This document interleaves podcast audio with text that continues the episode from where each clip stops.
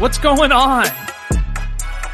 Welcome to another episode of the Fantasy Football Fellas podcast. It has been a minute. It's been so long. It's been so a minute. Uh, we did not. We we planned very poorly last week, uh, because Tyler, you were out of town last week. I was out of town. I was also out of town last week. You were out of town. Cameron wasn't, but for him to do a solo podcast. Also, can I just say, like, he's moving to Florida in 48 hours. Like, Less than 48 hours? Less than 48 hours. by the time you're listening to this podcast, like, he'll probably be hours away from moving to Florida. yeah. That's kind of so. So we've so last week was just a train wreck for us. We were not organized whatsoever. So that is we apologize for that. But we are back now, two podcasts a week until the start of the season. We'll still be having two podcasts. I don't know why I said until the start of the season. Oh, because then we'll have three. Because then we'll have two during the week and it starts at Saturday. That's why I- I'm like, there's a reason I said that. There's a reason. Tyler, how you doing tonight, man? Just you and me hanging out. Oh man. What an honor it is to be back to share the space. Um I I miss I'm not gonna lie, I missed having the fantasy football routine that I was in before I uh made my little rendezvous out to the suburbs of Milwaukee, Wisconsin. Ooh. And uh oh no. Sorry, that just What you do? I'm in a re I'm in a draft right now and I was like and Kareem Hunt's way down on the board and I was like, "Oh, nice." And it's I mean, I've got a ways to go until I pick Right. next. I'm like, "Fine, I'll pick up Kareem Hunt." He just went. Oh, sounds like someone pulled a me and reached down 15 picks to Which go is- get Kareem Hunt. Which is I mean, we're not even live on YouTube. So there's no way they know. There's no way they know. Oh man. Um no, but real quick, I just want to give a, a special, special shout out to Ooh. none other than the Cake Boys themselves. Let's start off with the leaders, Cosmic Brownie, which is yours truly, uh, Star Crunch, which is our good buddy, uh, Martin underscore Ethan underscore eleven. I think that's the that's the handle on our mailbag. All think I that- know is that he's a frequent mailbag contributor. Yep, yep. Star Crunch, shout out to you. And then a special shout out to Twinkie, to Nutty Buddy, to Swiss Roll, to Zebra Cake, to Honey Buns, and to Oatmeal Pie. A s- Did you all shout out to all of you. did you all just attend a reunion for a funeral for like hostess treats or what? Hey, no, whoa, whoa, whoa, whoa. We we were very we we we shared a common love for little Debbie treats, and I know what you're what you're all thinking. Twinkies and Swiss rolls are not little Debbie treats. You know Yeah, what? they're They're all cake treats. They're all cake treats, and you know what? That's why we call ourselves the Cake Boys, not the little Debbie Boys. So- Little- See, and it little Debbie Boys doesn't really have like the greatest ring to it, so no, it doesn't. Oh, that's why we rolled out with the Cake Boys because that inclu- that's more inclusive, and that is you know it includes in the Swiss rolls and the Twinkies and stuff. So again, shout out to the Cake Boys. Y'all are awesome. Little Debbie boys. I'm not going to be able to get over that now. That, that's I mean, if we ever need to change the slogan of Three Stooges being dudes, we can just say the Little Debbie Boys. the little Debbie boys. Oh, it's good to be back. I second that sentiment. Uh, it was good to good to have a little bit of time off, but also very much ready to be back in the daily fantasy football grind. Especially, man, now that training camp is underway, we missed we missed a ton of news last week. I shouldn't say missed, but a ton of news happened last week. We won't recap all of it for you because by this point, a lot of it is over a week old. And if you haven't heard about it by now, it's because you're probably living under a rock. So we we'll go over some pieces of news from uh, from just over the weekend here. Before we dive into our divisional breakdown, we'll be ha- be having back to back divisional breakdown episodes this week: the AFC West and the NFC West uh, for both of this week's episodes. News and notes from this past weekend. Uh, uh, ooh, Ty, we had our first taste of football on Thursday. Finally, finally. You guys did. Well, I I- was that's true. nowhere near a TV, but you guys had a thrilling match against with the Jaguars and the Raiders. Man, Thrilling. I don't care. It was football. It was it was football. It was football. From what you've seen, though, instant takeaways from the game. Like, I don't think, like, I don't even want to draw any big fantasy conclusions because I don't think it's possible to. But just like instant, instant reactions and takeaways you had. Travon Walker. Yeah. who- that boy is. Yeah. Look, and and I remember at the draft and all that stuff, we were saying like Aidan Hutchinson is is a beast compared to Travon Right. Walker. Uh Travon Walker is coming in with a with a point to prove, and that was a great start to the season for him. Yeah. You never want to like pull too much out of the first game, but also like, I don't know, if you're a rookie and you come show out like that, it's a good, good sign of things to come. I would, I would like to think. Yes. Any anything on the Raiders? There's a little bit of uh, concern about how much Josh Jacobs was out there. Obviously, we saw some really good run from Zamir White too. Uh, are you you buying into any any sort of narrative there? Nah, well, I think I didn't think much of it at first, and then I saw an update. I don't know how many days ago it was, but like Josh McDaniels shut down a a question about Yeah, a potential trade. trade Yep. with Jacobs. Um, so I really have no idea what to think anymore because part of me is just like, well, it's preseason, and get the rookies out there, right? Like, and but then for a reporter to ask a question about a trade that I don't think any of us knew about. I don't think there was anything like it. I- It wouldn't have surprised me, but it wasn't one of those where I had heard like active rumors about Josh Jacobs being shopped.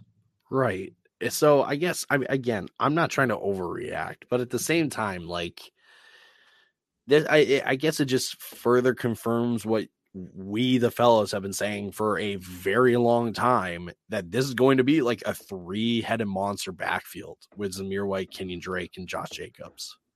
Yeah, I think we'll, we'll dive into more of that that Raiders backfield in this episode, and and I think you and I will have a little bit of time to go back and forth on some of those thoughts. But no, I agree. I like. I'm not. I'm not taking anything too much away from that game. It was fun to have football back. It's a Hall of Fame game. These teams still have a lot of time before the regular season, and Josh Jacobs is just a guy who typically likes to play his running backs in the preseason. Like he likes to get them a lot of touches and a lot of reps right away. So that's why I think you know, we're all like, well, why is Jacobs out there? Like, does he have something to prove to the coaching staff still? I think it's just how Josh McDaniels likes to run his preseason games. Get get their legs underneath them so they're ready to go for the regular season. So other pieces of news. Kareem Hunt, this was big. Uh, requests a trade out of Cleveland. Slams his mic down. Jeez, shoot! I can't believe it. requests a trade out of Cleveland. He's still practicing in training camp, though. Uh, I don't think this does anything for his value in fantasy football. Here, let me rephrase. This does not hurt his value in fantasy football. It only helps his value in fantasy football. Do you Yeah, agree with that? Yeah, unless he goes to some team like Minnesota where there's Dalvin Cook, Right. Right, like the the only way it hurts him is he goes to a team that has a runner that is exactly like a Kareem Hunt. Right. Yeah. If he if he goes to a similar situation that he's in in Cleveland, right, where he's technically behind Nick Chubb, right? Well, he's he's the one B guy. Right, right. I know behind doesn't feel right. I feel like a lot of people say no, he's behind Nick Chubb. Okay, just go back and watch Kareem Hunt from three years ago. Okay, like it, dude is insanely talented, right? You put Kareem Hunt on any other team, though, dude becomes like a top fifteen running back in fantasy. Does he not? You know he he does. So that's that's why like I've been saying all off season, like you're drafting Kareem Hunt too low right now.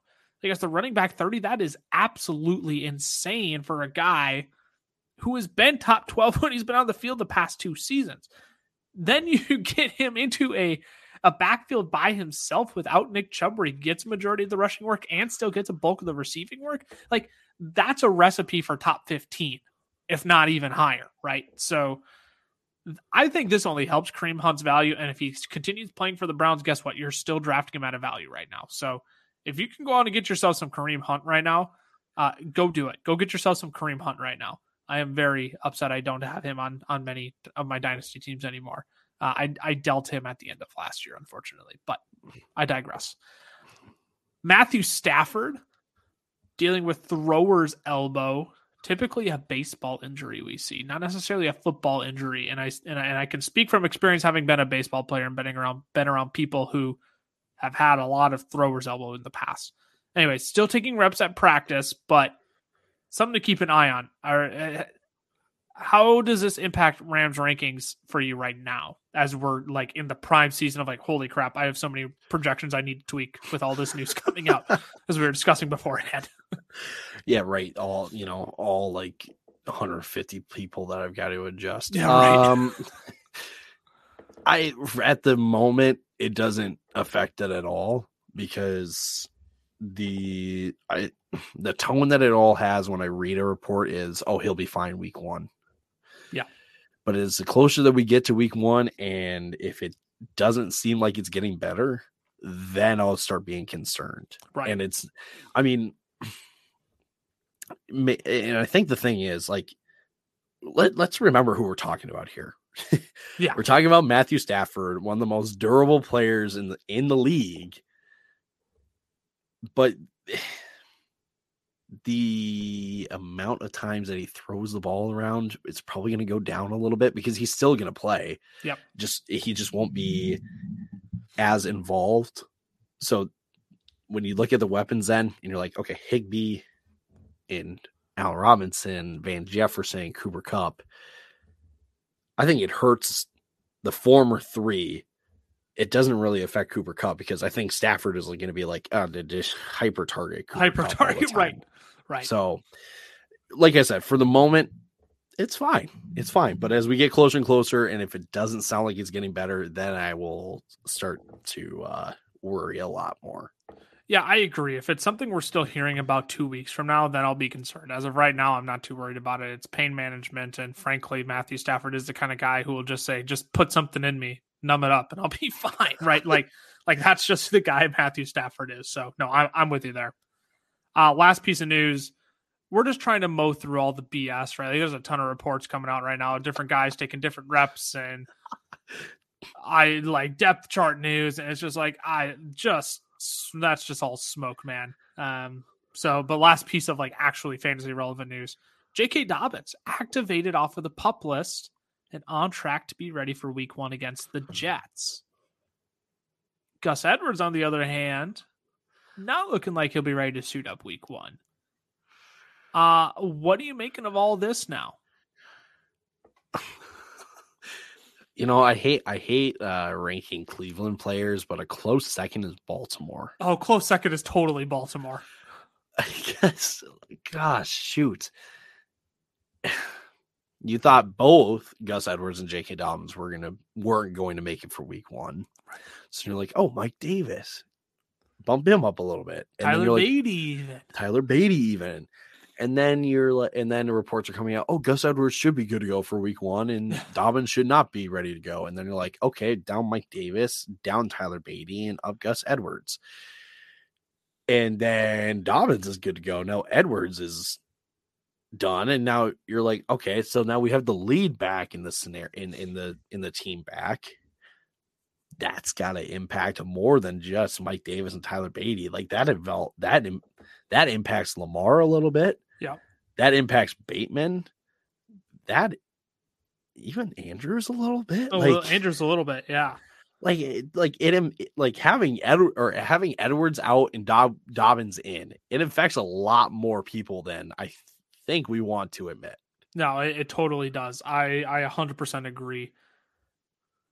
I'm glad I didn't tweak any of my Dobbins projections. Yeah, you're lucky because I I'm like I'm just not tweaking anything until I know anything for certain.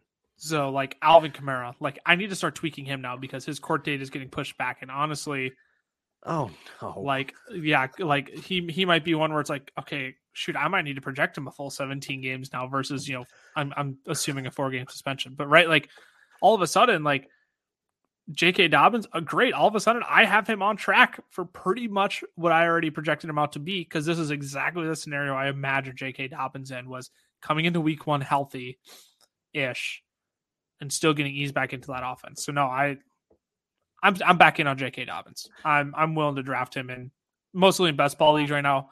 Uh, redraft we'll see come closer to time, but like in best ball, his ADP was falling like day by day by day.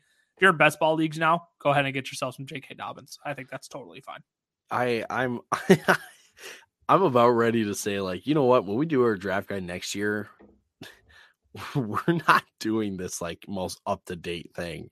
When we release it, we release it, and we're not doing suspensions. We're not doing la da da. It is full 17 games for every player. Screw the potential injuries, how many games they'll miss. No, I'm doing full 17. I'm keeping it until I know instead of being like, oh, actually, I think this will happen. No, there's no more think, less thinking, more Dewey. You know what I'm saying? Like, that's that's the motto for our draft guide next year. Less thinking, more Dewey. There, therefore, more Dewey would mean updating your projections more frequently, would it not? No, unless I tell myself, no, we're just keeping it, which I will do. if you don't have our draft guide, by the way, five dollars. Uh, you can go check that out in our link tree. Uh, Venmo, Cash App, PayPal is five dollars in your email, and we will get that sent over to you. Projections on over two hundred players from all three of us. So it's like up to date and the most up to date. Yes, yeah, you're getting that update every single day. So you don't have Should. to pay for a new draft guide. Come closer right. to your well, draft day. Right, exactly. All right, let's move on to the AFC West divisional breakdown. And as always, it's been a minute. It's been a minute since we've had another hot take tie. Drop a hot take for us. So, Ty, we're uh, talking about the AFC West. We got the Broncos, we got the Chiefs, we got the Raiders, we got the Chargers. Who are we focusing on today? Uh, we're focusing on the guy that uh, I'm surprised we are not we haven't been labeled as the anti this player people yet because every time we mention his name it's not a lot never, of positive honestly. I was gonna say like it is not very optimistic. Um and if you know us you know exactly who we're talking about but for those that don't i'm talking about derek carr okay? The trendy uh guy that will sneak into the top 12 this year for quarterbacks because he's got Davante Adams and a new coach. Guys, we're talking we're talking about the guy that has never really I mean besides his like one MVP MVP year, right? But he got injured that year. Has never been like the highest like touchdown thrower in the no. league he had the yardage last year, but he didn't have the touchdowns. And I think we're all expecting the same thing this year. He's now in a run first offense with McDaniels that likes to run the ball in. And let me repeat it. Even when Tom Brady was in New England, McDaniels still liked to run the ball in. Okay. Yep. Here's the hot take Derek Carr is going to finish outside of the top 15 quarterbacks this year. In fantasy football. In fantasy football. In fantasy football. I like it. I like that. Again, we, we know plenty of people that like to make the efficiency arguments. Guess what? Fantasy football does not care about your efficiency stats. What's crazy is that the other thing too, like you even look at like Hunter Renfrow's targets from last year. We'll dive into this more deeply in when we talk about the Raiders, but like Derek Carr has never been a guy like he, he'll hyper target guys, but like even Hunter Renfrow last year, only 128 targets as the only guy when Darren Waller missed time throughout the season. Like I just now you get Dave McDaniels in there, and it's like I just don't I don't think like all of a sudden this offense has three guys who see 100 north of 120 targets. You know what I mean? Like mm-hmm. I just I just don't think that's in the cards for Derek Carr. So no, I, I really like that hot take. I am on board with that hot take. Let's uh let's dive into the division here. We won't start with the Raiders; they will be uh, later in the bunch here. But let's start with the Denver Broncos. Broncos country. Let's ride. Oh gosh! Oh my no! I almost I almost clipped the soundbite, but then I'm wondering if we would have gotten in trouble for that. But I figured we couldn't because I don't think Russ has trademarked it yet. But at any rate, Broncos country. Let's ride. Pain, pain. That's all I feel is pain. We'll start with the man who who who spoke that quote into existence, Russell Wilson. New quarterback of the Denver Broncos, blockbuster move this offseason to go and acquire him.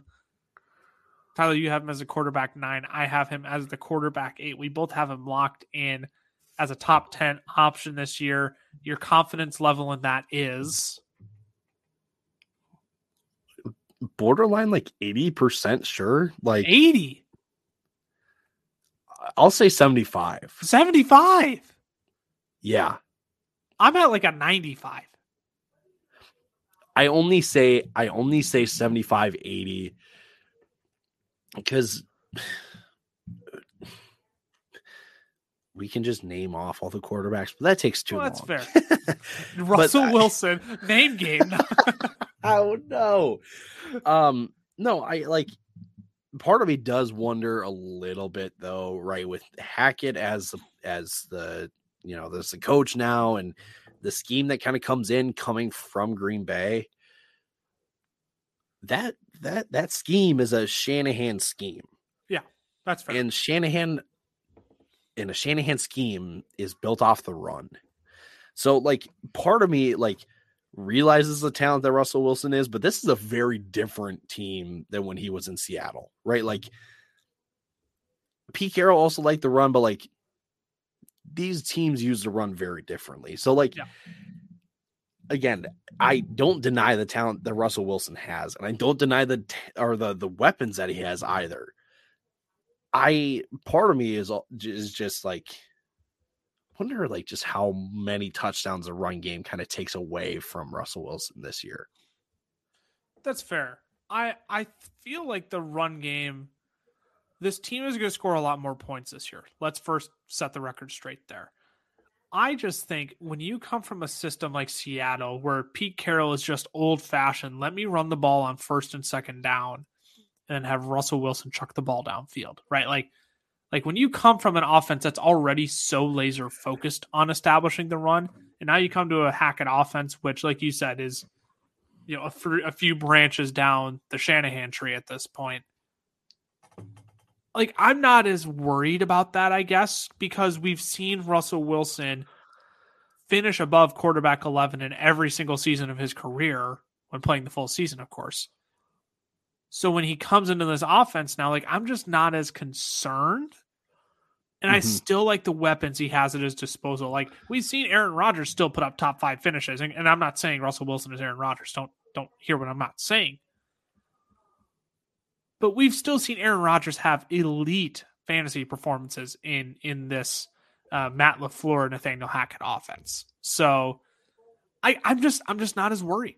I'm I'm just at like a 95. Like I haven't met eight. I feel great about it. I'm drafting him in a ton of drafts because he's sitting right around that 10, that 8, that 9, 10, 11 range in every single draft. And I'm taking him there every single time, especially if I have another wide receiver on on the Denver Broncos we'll talk about shortly. But I don't know. I'm, I guess I'm just not as concerned.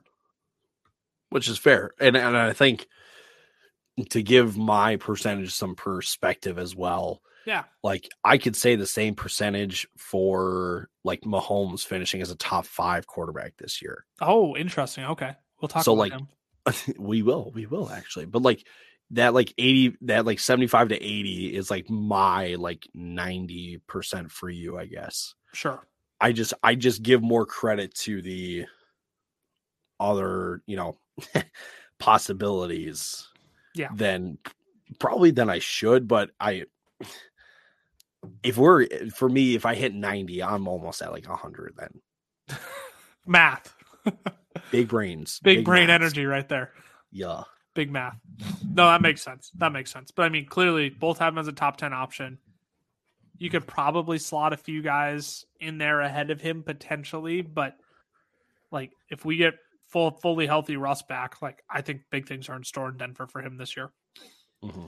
Let's talk about his pass catchers as we we just talked about the big debate in the fantasy football community right now is Courtland Sutton or Jerry Jeudy. And frankly, based on our rankings, it's not as close as people are making it out to be. We both prefer, well, all, I should say all three of us, because I know Cameron does as well, all three of us, we prefer Courtland Sutton to Jerry Jeudy here. What's your primary reason for that? Because you have Sutton at wide receiver 17 Mhm. and Jerry Jeudy at wide receiver 33. I have Sutton at 13, which is honestly, I think, fairly high, and Jeudy at wide receiver 26. So, why is there? I mean, for both of us, it's about a you know, uh, well, I guess your gap is your gap is 16, and my gap is 13. So, what? Why? Why is there this massive gap between the two here when we've seen DK and, and Tyler Lockett finish back to back? That is that that's a very good point. I just I've asked that- myself that a lot. And it makes me question my both my Sutton and Jeudy ranking if I'm putting too much stock into one or the other. Yeah, I just I just think Sutton is going to get I mean, you can look at data and just look at how Russell Wilson likes the bigger wide receivers. Yeah. Because he likes to just chuck the ball downfield. That's it. I mean, and like lot and don't get don't get me wrong, like both Metcalf and Lockett were downfield guys, right? Yep. In their own in their own respect. Sutton and Jeudy can also be like that. But you kind of need a, a a compliment to a downfield guy. And I think Jeudy is much more of a compliment than Lockett was. And and, and again, we've said this before. You can go look up at all the the the heat maps and and the route trees and all that stuff. It does favor Sutton, but like they will find a way to utilize Jeudy because Oh, Jeudy yeah. was a Jeudy was a top 12, top 15 pick in in let's see, 2 years ago, 3 years ago.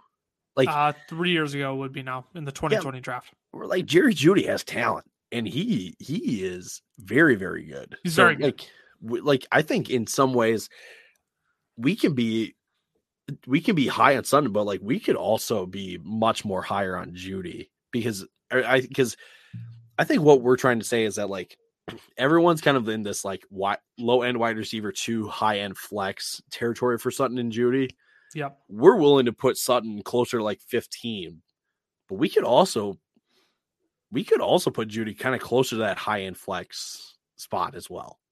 Oh, t- 100%. Like, I keep going back and forth, and like, I feel like I have so many good things to say about Sun and just not as many for Jeudy. Yet at the end of the day, if you tell me, if you ask me, like, does Jerry Jeudy have top 15 upside? I would tell you yes. Like, I like that's not out of the range of outcomes, I don't think. Do I think it'll happen? No. I think, you know, top 20 is probably more likely. Top 25 is certainly, I think, and I'm like, what did I say? I have him at 26, 24, 26. So, like 25, top 25, I think is extremely likely. Top 20, maybe a little less likely, but like both of these guys have immense, immense upside this year. Like I've given you, you, you kind of referenced my argument for Sutton, right? You, you talk about the type of of routes and targets that Russell Wilson peppers his wide receivers with. You overlay a, a, a Courtland Sutton route tree and uh, a Russell Wilson heat map target, a target heat map. Courtland Sutton is on about 85% of those routes that, that Russell Wilson is targeting more favorably than the across the middle routes that we see Jerry Jeudy typically run. I think we could see Jerry Jeudy get more involved on the outside this year, especially with Tim Patrick um, now out for the season with an ACL tear. I just prefer Sutton. He's the bigger body. I think he's going to catch more touchdowns than Jerry Jeudy. It, uh, to my eye, people might disagree with this. He's the more proven wide receiver out of the two. Oh, no one will like that. Nobody will like that. Just the fact. It- That's just one a has a fact. one has an 11 yard 11 no almost 1100 yard season on his resume. I believe Sutton was at like 1090 uh, Mhm. his sophomore year in the league. Jeudy hasn't hit that mark yet. And right, and, and you can say like, oh, quarterback play has sucked. Well, it has for Sutton too. The other argument I hear a lot is, well, look at how many targets Courtland Sutton saw when he and Jerry Jeudy were on the field at the same time. You don't know who his quarterback was? Teddy Bridgewater, who can't throw the ball downfield to save his life. You know whose Worst offensive deep ball accuracy was? in the league. Say that You know, again. you know whose offensive coordinator was? Who's his offensive coordinator? Well, Pat Shurmur. Yeah, Pat and Pat Shurmur does not like the deep ball. That does not favor a player like Courtland Sutton. No. Imagine Pat Shurmur on the Minnesota Vikings still with Justin Jefferson. I'd be in shambles. Jefferson would want to trade after like his first year. Anyways, digress. Uh, former offensive coordinator Pat Shurmur for the Minnesota Vikings. Um, I just I it everything in that offense favors Sutton more. Like we need to throw out all this old Denver Broncos crap because this is a new regime. There's a new quarterback, an actually talented quarterback, might I add. Right? Like we're not playing with the ghost of Joe Flacco and like potential, or not potential, uh, permanent backup Case Keenum. Right? Like we're we're done with those guys now. We have an elite superstar quarterback who's ready to pepper these guys with quality targets. Also, can I say like Courtland Sutton like exploded at the start of last season with Drew Lock, who is who is a much better downfield thrower than Teddy Bridgewater. Can I just say that? Like, can I put that on the record and like tell people just go look at Fantasy Pros? You may want to just say it a little louder for the people in the back. I just I laugh how many Googleable facts people dispute. Facts. I, it, it, facts. It, it's not like I'm not out here just like giving you my thoughts or like assumptions of like, oh, I think this happened. Go Google it. it's a Google search away. At any rate, I digress. So we both agree. Would rather have Courtland Sutton, but the gap in our projections is definitely closer than it appears. Objects should, in mirror objects in mirror may seem closer than they appear. I feel like that's There we go. that's, that's, That's- the perfect summation of our thoughts on Sutton and Jeudy. yes. So you're driving and you're you're on the Sutton train, but but Jeudy's pulling up quick on the motorcycle in the rearview mirror. Yeah. so no, I, I we like both of them this year. But let's talk about the other headache duo on this team. Not wide receivers, the two running backs, Javonte Williams and Melvin Gordon. Holy crap! I didn't realize I was so low, so low on Melvin Gordon, but I guess I am. Um, uh, Javonte Williams, uh, it feels like he is the clear favorite to lead this backfield this year. There's been a ton of hype of trying to push Javonte Williams into that top 12, top 10 range of running backs. He's very frequently being drafted right around, you know, running back 10 to 12. I can't get on that train yet. I just can't. Not quite there. I have him as my running back 16 currently. You're close, Tyler. You have him as your running back 13. What what's your split? Let me let me say this. What's your split on Javonte and Melvin Gordon this year? Like, how do you have them splitting carries? Because in training camp, we have heard every bit of uh, of pieces of news possible of it's 70 70 30 Javonte. It's 55 45 Javonte. Melvin Gordon's getting more work in the receiving game. Oh, but now they're on a pitch count, right? Like we have heard literally everything possible from this this offense and the running back. So, how do you have them statted out currently in terms of their split carries? I got it anywhere between like the 60 40 split and a 65 35 split. Sure. Like, yep. Like I, it, it's enough to give an edge to Javonte, but it is just enough of Melvin Gordon to just tick off anyone that has Javonte Williams. 100%. I'm at a 65 35 split right now. And I think that's as generous as I'm going to get. Because I, I personally, I like Melvin Gordon was pretty good last year. Mm-hmm. Melvin Gordon was pretty good last year. Oh my goodness. And I'm getting a call right now. Um, that's awkward from a person that I have not talked to in ages. Um, at any rate, I digress. Was not expecting that. Um, we're all over the place. No, I have it 65 35 right now. And I think that's as generous as I'm going to get. Mostly because I I don't I don't think the Broncos want to just give Javonte the full workload right now. Like, is he capable of receiving it? Absolutely. But I don't see why you bring Melvin Gordon back to give Javonte Williams 75% of the carries. I just don't I don't see that. And I know Javonte's dominating the first team reps. I know he's seen, you know, 80% of the carries with the first teams uh, in, in the first couple days of training camp, but I don't know what world it is where Javonte Williams sees even north of 70% of the carries this year, let alone 70% of the carries this year. So I might honestly have him maxed out at his carries in my rankings right now. And that puts him at running back 16. I think the biggest difference is who's going to get the touchdowns this year. because Melvin Gordon was really relevant because of his touchdowns last year. Right. He had eight and Javonte had four. Javonte finished higher though because of his receiving. Correct. So it's really I, I guess when it comes down to how we think these guys will finish this year, it's really going to come down to the rushing touchdowns. Sure. And I think with a Shanahan offense, I mean that favors Javonte, does it not? I mean, no, it does. I have Javonte for seven touchdowns and Melvin Gordon for five. That that's the thing, though, and it's I guess the point I made earlier.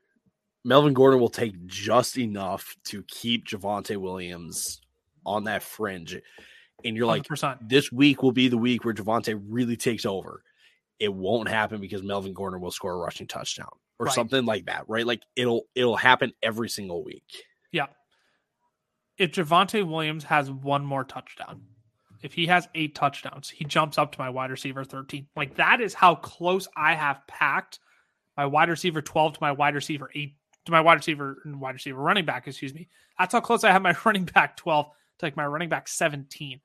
They're all mm-hmm. within like six, seven fantasy points of each other. So like my my ranking is not to say like I am out on Javonte Williams.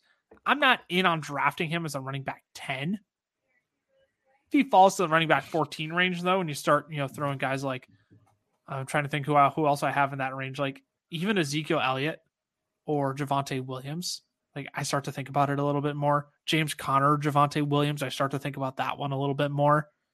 Right? Like Javonte's upside is just enough that I am willing to stop and say, "Oh boy, actually, mm-hmm. what if? Like, what if he just explodes this year?" Which, and I don't know if some of those other guys will explode to the tier that Javonte could this year. I I apologize for the noise. Modog. Modog we, causing issues. We were we were pleasantly talking about football, and then all of a sudden the vacuum starts going, and we're yelling at the guard dog. I apologize. anyway, um, I feel like this emphasizes really the the the reason why we don't go zero RB, and that we go actually two running backs in the first two rounds of our drafts yeah. Because if you can grab a, let's say, a Najee Harris, and then you get Aaron Jones in the second round, you don't have to mess with running backs after that right. for at least a couple rounds, at least a couple rounds. Right. Versus if you wait and you take two wide receivers, then you're kind of stuck in this like James Conner and oh gosh, fill in the blank of any other running back yeah. debate that you get yourself into. I again, I think that the the point that you're making of just like these running backs are anywhere between like 13, 17, 18. That's where the headache starts for running backs. right. And I want to do everything that I can to avoid that. Uh yes, 100%. I don't want to walk out of my draft and say, "You know what? Honestly, maybe I should have just taken Aaron Jones in the second instead of getting CeeDee Lamb, who admittedly is a little bit of a question mark, right? Like we have all the confidence in the world in him, but like it's no guarantee he finishes top seven where he's being drafted right now. Maybe I should have taken an Aaron Jones there, and then in the fourth, I should have taken a Michael Pittman, a Mike Williams instead of okay. Well, now all of a sudden I have Josh Jacobs as my running back too a uh, right. Breece Hall as my I, I love Breece Hall, but right, like you start playing these games then of like maybe I should have gone a different route, right? Yep. So I, I I agree with that sentiment entirely. As I see, we've spent a ton of time on the Broncos here. I, um, I was just gonna say the Broncos probably needed the most diving into yes, because it is such a dead question mark. They these three did. teams will just breeze by. yes, these next three teams will breeze by. Uh, one more thought though, one more player, Albert Okwuegbunam. Any interest in him this year? You just wanted to say his last. No, name. no, I, I, mean he's getting hype in the community. I love saying Albert Okwuegbunam, but I mean, uh, I, I mean his whole name on purpose. um, I I think the I well had we talked about this like two weeks before, I don't think we would have said anything about it. But now that Tim Patrick's out, there is some, you know, there's a pull to Alberto this year. But I, again, I'm give me away from the tight ends. I mean, can we name one tight end that Russell Wilson like actually threw the ball to? Will Dissly. He had some I- relevance, Yeah, but like, well, but like it was it, it- again. It was very like, oh, Will Dissly had uh, four straight weeks of a touchdown, and then he just was- kind of faded to nothingness. I, I was gonna say like if anything, he had streaming appeal, Yeah. not like roster appeal. And I feel like that's where I'm at with Robert with Alberto. Yep. Yep. Exactly. Let's move on to the Kansas City Chiefs. And like you said, these are really going to breeze by because it's a lot of elite players. And frankly, I think we're all kind of on the same page here. Uh, let's start with superstar quarterback Patrick Mahomes, who, my goodness, people, we need to quit drafting Patrick Mahomes as a top three quarterback. Like, I am fully ready to say that. We need to stop drafting him as a top three quarterback. Patrick Mahomes hasn't finished as a top three quarterback the past three seasons. He also hasn't finished top in the top three quarterbacks in fantasy points per game the past three seasons. You're trying to tell me that I now need to spend a third round pick on Patrick Mahomes as the second quarterback off the board after he lost his superstar wide receiver this offseason. And no hate on Juju Smith Schuster. I love Juju Smith Schuster this season, but he ain't no Tyreek Hill. Skyy Moore is no Tyreek Hill. Marquez Valdes Scantling sure ain't no Tyreek Hill. Why are we still doing this? His ADP is too high. You have him at quarterback five. I have him at quarterback six. He should not be going in the second round. The earliest he should be going is the fifth round. Change my mind. I mean, I mean, let's give some credit to Patrick Mahomes. Like oh, he's, oh, he's a great very- talent. He's a great talent, Best quarterback in the NFL. You can ask me that any day Well, of the week. He is the best quarterback in the NFL.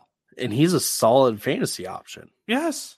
But Yes. we're just out on the price tag. And, and look, we don't. We're not denying the the upside that he has because he is Patrick Mahomes. Right.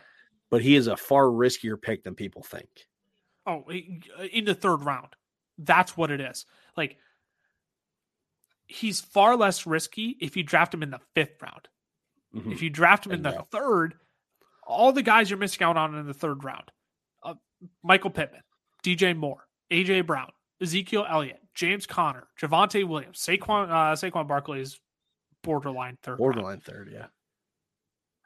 But I I listed half a round of guys. I mean, we could keep going after that, even right? Tee Higgins going in the third round, Keenan Allen in the third round, Mike Williams. Like I, I probably wouldn't take him third round because his ADP is so insanely low. But right, like these are guys that you could be taking instead of Patrick Mahomes, who is not going to finish as the quarterback two this year. I will put money on it. I would like if Prize Picks promo code fellas had a fantasy prop on it.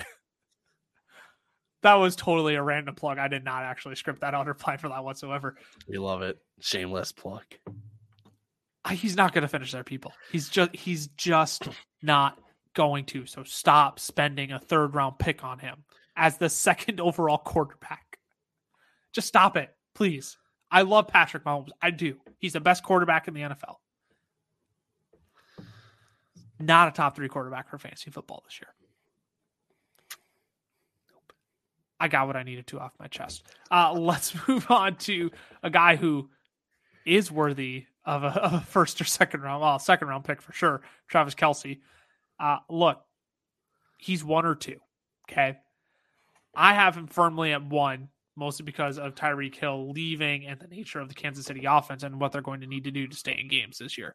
You have a tight end too. Is there any specific reason for that outside of like, I know you really like Mark Andrews, but like, is there anything that keeps Telsey, Telsey, huh? Is there anything that keeps Travis Kelce from jumping Mark Andrews in your eyes this year or staying ahead of Mark I mean- Andrews, I should say?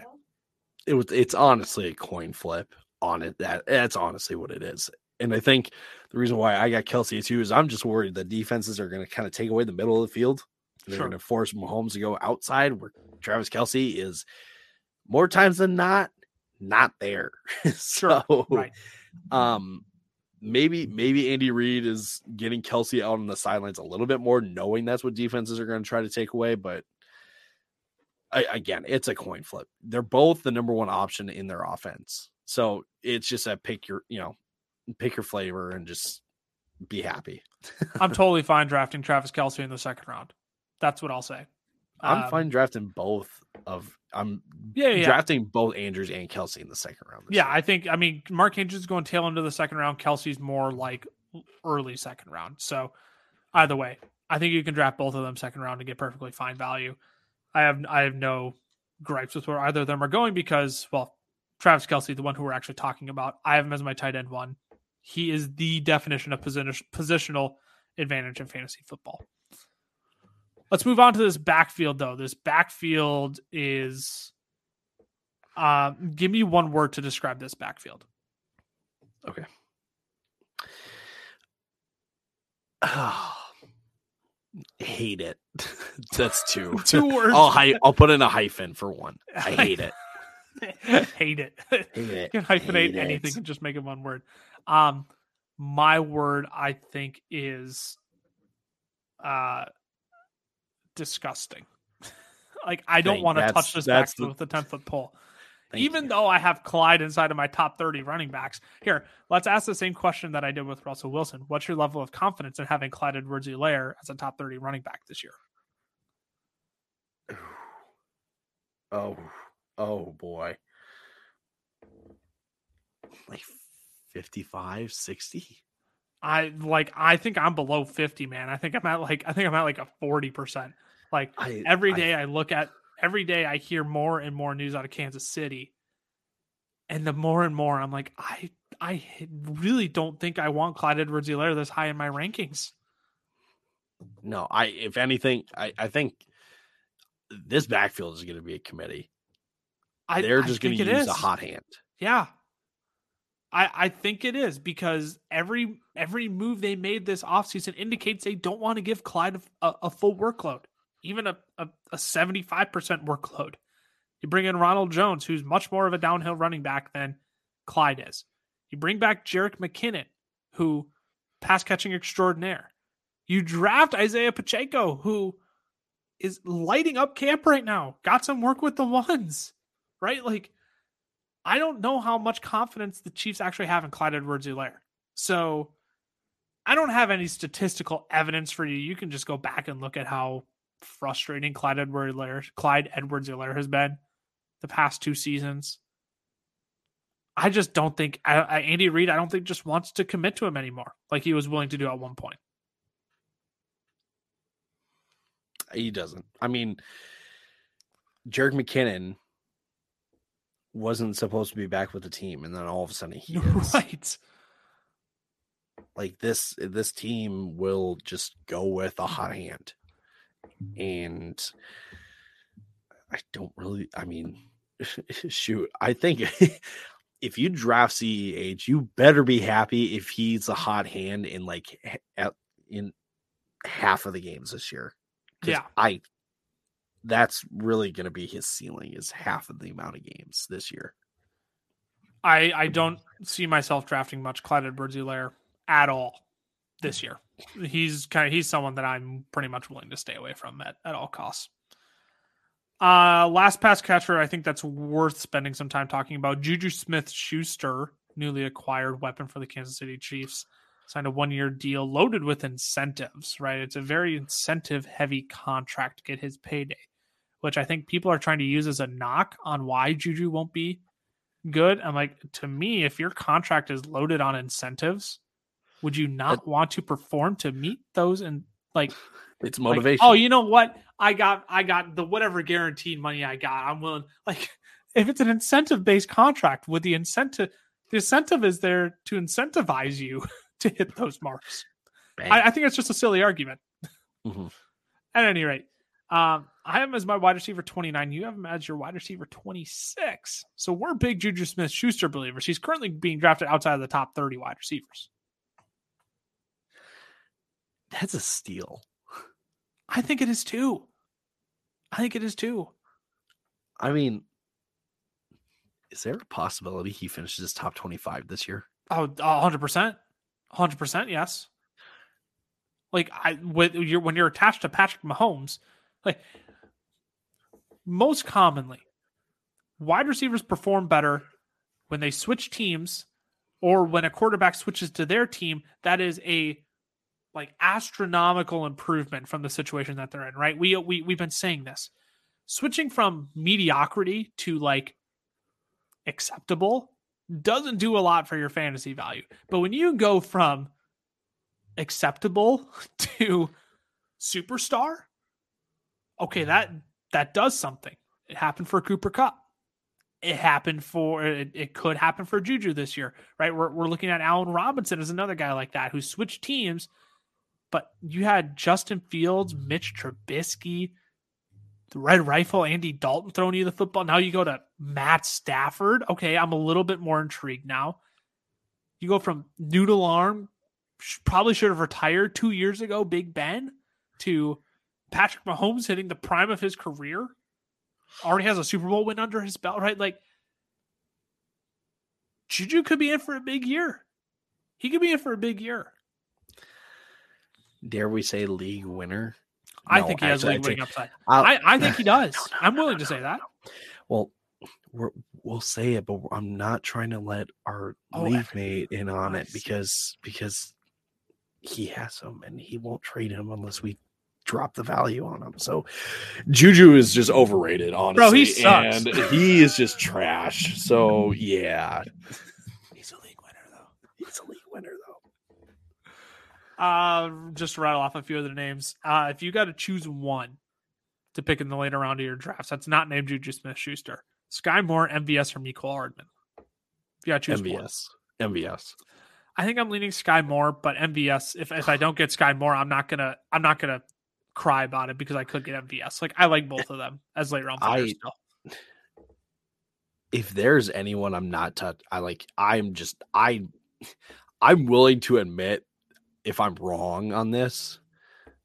I don't buy in on the Skyy Moore stuff at all. Really? I really, I really, really don't because I just don't we're seeing this Isaiah Pacheco. Jerick McKinnon also kind of did that last year. Like, there's a lot of talk about the weapons in Kansas City. And now we've got Skyy Moore in the backfield and in the slot and stuff. That's the role that Mecole Hardman had last year. And I'm not saying that Mecole Hardman is going to go right back to that role.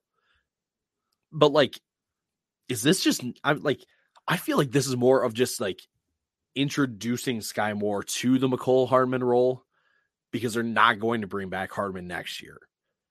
And then when that happens, that's when Skyy Moore takes over. It's not going to be this year. But I, I can understand taking a flyer. Personally, for me, I just I cannot convince myself to do it. It's interesting you say that because then the follow up question to that is when has Mecole Hardman been fantasy relevant? which is I think what you need to ask yourself when you make that argument, and, and the answer is never, very seldom. Uh, so yeah, no, I, well, I mean, so when you phrase it like that, your argument makes a lot more sense, which I could buy in on that a little bit more and say, you know what, maybe I am more willing to take a shot on MVS than I am Skyy Moore. I just and, and I and look, MVS to me is just the like he's the ideal Mahomes wide receiver. Yeah, long and lanky, super quick, super downfield or deep threat guy. Like that's a Mahomes type wide receiver. And for those of you who say MVS can't catch the football, that's an old narrative. Cut it out. He had zero drops, last, year. He had zero drops. Cut the lazy narrative. That wraps out the Chiefs. All right, we got two teams here. We really got a blaze here, but frankly, I don't think we don't need to, we don't need to spend a ton of time on this. Uh, let's start with the the blockbuster move. Well, not really blockbuster. Uh, well, it, it, it didn't feel like a blockbuster because it was just picks, which is kind of sad for the player that this is. But yeah, it wasn't it wasn't a Russell time. Wilson package. It was I mean Davante Adams got dealt for two first round picks, a first and a second round pick. Excuse me, it wasn't even two first round picks. It was a first and a second. Mm. Yikes! Yikes. Uh, fair to say Davante Adams is still an elite fantasy option, but because he now has Derek Carr as his quarterback, like he's just not in that top two range anymore. I mean, here's the thing: hmm, does Davante Adams actually belong lower than top five for us? Because if the touchdowns aren't there for Derek Carr, what is going to be there? All is okay. So, so my counter argument to that. So this is where the argument of people saying, "Well, he never had an elite weapon like Adams," I think comes into play because I do think now all of a sudden you do have college teammates. Like, I think people are putting too much weight into these narratives. That's my frustration.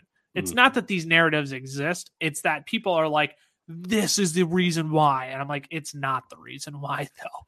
It is about that much of a reason why you're trying to make your argument. But like, here's what I'll say Davante Adams is more likely to finish outside of the top five wide receivers, I think, than inside of the top five wide receivers. How, mm, Yes. sure, I'll, I'll leave it at that.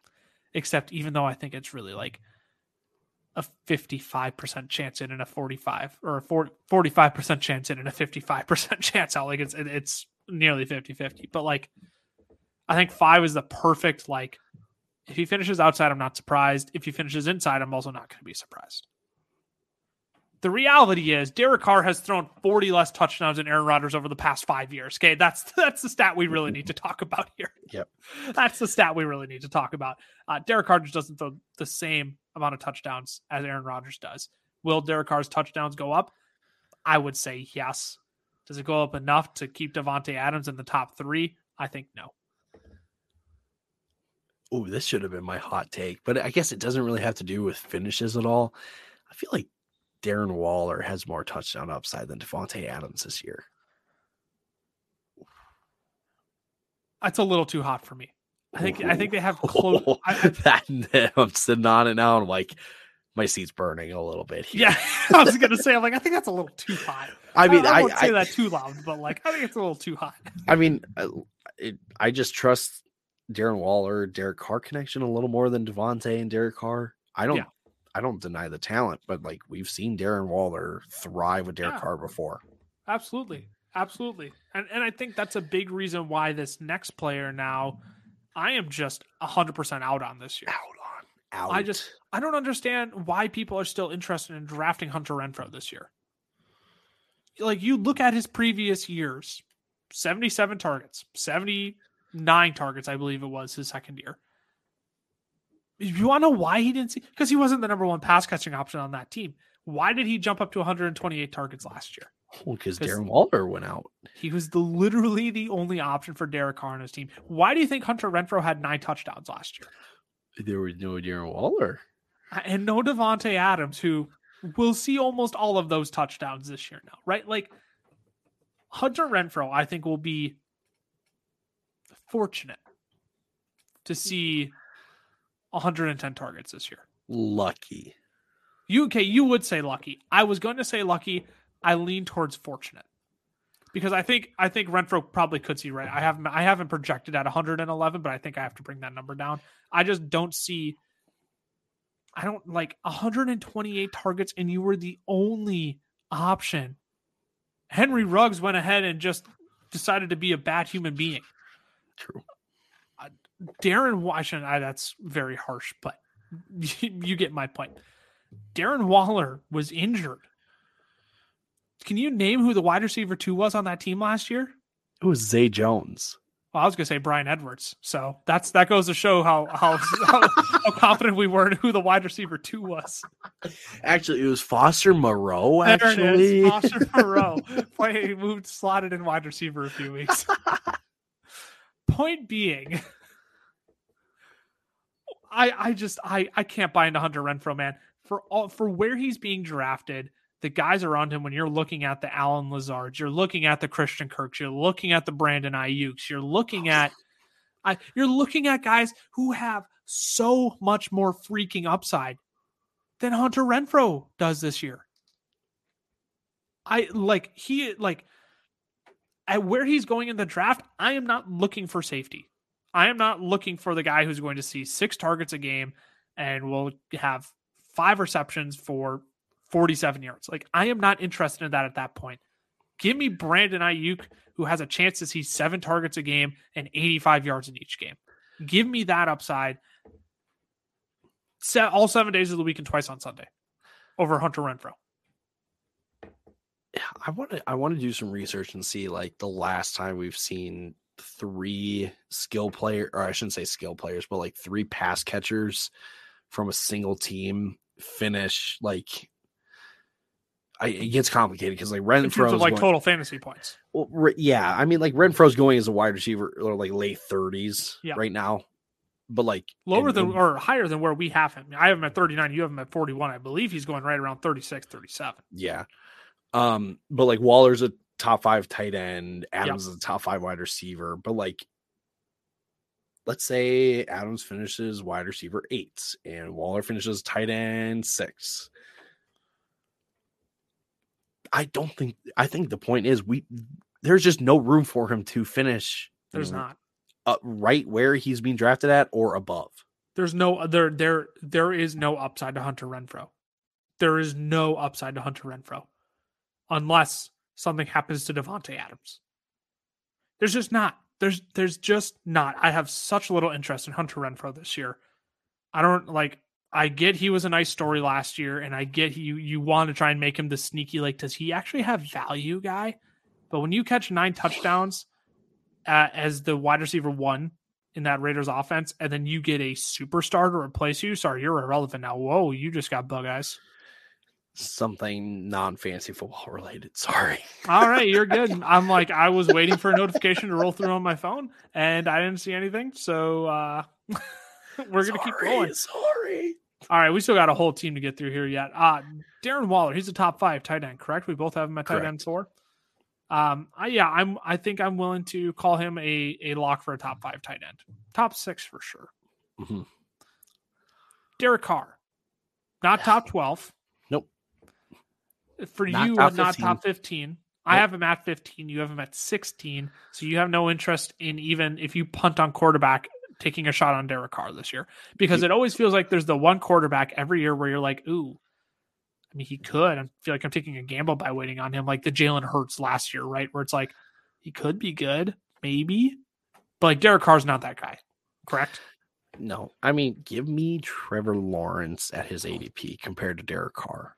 Oh, okay, at his ADP. Okay, all right. I had to factor in the at his ADP there. I'm like, oh, had to Oh. had to clarify because if I just straight up say give me Trevor Lawrence over Derek Carr, everyone would be like, "You're crazy." No, Yeah. quit listening to. ADPs, ADPs. yes, yes, hundred percent agree. The guy you want, like, you want Kirk Cousins over Derek Carr, correct? yes. I do as well. You want Trey Lance over Derek Carr? Oh, Trey Lance. Yeah, I want Trey Lance over Derek Carr as well. Like those, shout are, out Alex Caruso. yeah, dude. Alex was so much fun to have on, man. Uh, we got to get him back on soon. At any rate, Derek Carr is not the guy you think he is. We would rather have Kirk and Trey Lance over him. Those are the two quarterbacks I would much rather wait on than than Derek Carr this year. Uh, and Josh Jacobs. What is this going to be? A, is this going to be a committee backfield? Yes. How much? How how much of a committee? Because you have Jacobs at twenty four, so that indicates like Jacobs has some standalone value, but like not enough to where obviously you know he's been finishing top twelve the past two seasons, right? Like Well, I I just think anywhere below 25 is too far of a drop from where he has been in the past. You know what I'm like Yeah. I I I don't remember the last running back that has such a that has had a drastic drop from borderline running back 1 to not even running back to territory. You know what I mean? right, right. So like part of him, part of me putting him at 24 is really just like he's still going to be relevant, but like I mean, he's a goal line running back at this point. Like that's really all there is to him. The thing about Josh Jacobs that's kept him so valuable the past two years is his work in the passing game. I just don't see that continuing this year. With 64 targets last year, I'm sorry, Josh Jacobs is not going to see north of 50 targets this year. I like, well, he, I think I haven't projected for 50 targets. I should be careful what I say. I think I have projected right at 50. But the matter of fact is that when you bring in Davante Adams, you get a Darren Waller healthy. You still have Hunter Renfrow. You have pass catching running back Kenyan Drake. They brought in Brandon Bolden, who was a pass catching back in New England.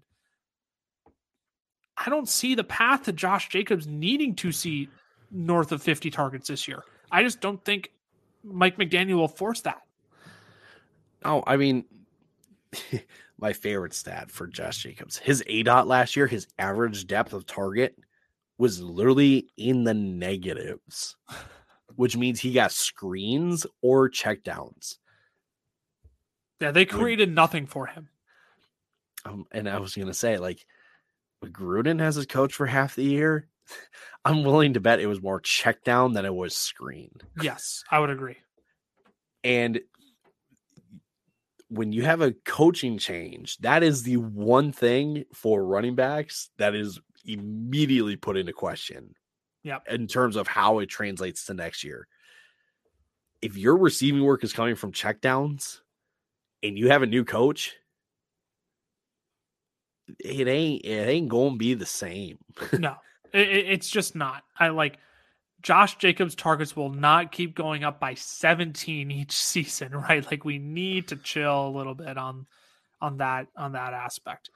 Um, oh, but his ADP is so good though, Lucas. Don't you understand? His ADP uh, is just amazing. Well, yeah, and they added Davante Adams, so that'll open things up more for Josh Jacobs, and they'll be in scoring position more often. Sure, I think I have Josh Jacobs statted out at 10 touchdowns this year but also like I like it's just the stupid efficiency stat that I hate talking about because we assume how an offense is going to run before we actually see it.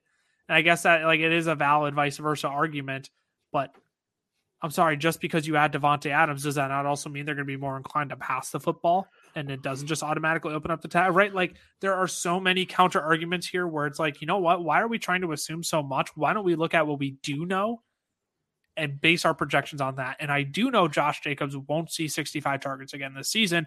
Therefore, he is significantly lower than the top 15 in my rankings. Case in point. Case in point. All right, let's blow through the Chargers because, frankly, I don't think we need to sit here and spend too much time on the Chargers. Justin Herbert's a top, top three quarterback for fantasy football. Is he not? Yep. All right, great. We can move on. Uh, I, I don't think there's any denying that. Keenan Allen, it's a top 10 wide receiver for all of us. You have him at eight. I have him at 10. We love Keenan Allen. He's Mr. Consistent. Uh, odds he sees another 140 plus target season this year. I mean, 100%. like, I was say, I think I'm at like 90 there, mostly because I think we could see like a changing of guards to the next guy we're going to talk about potentially. But like, you know, again, if I'm a betting man, I would put the money on over 140 targets for Keenan Allen this year. Mm-hmm. we're going to remain an elite option.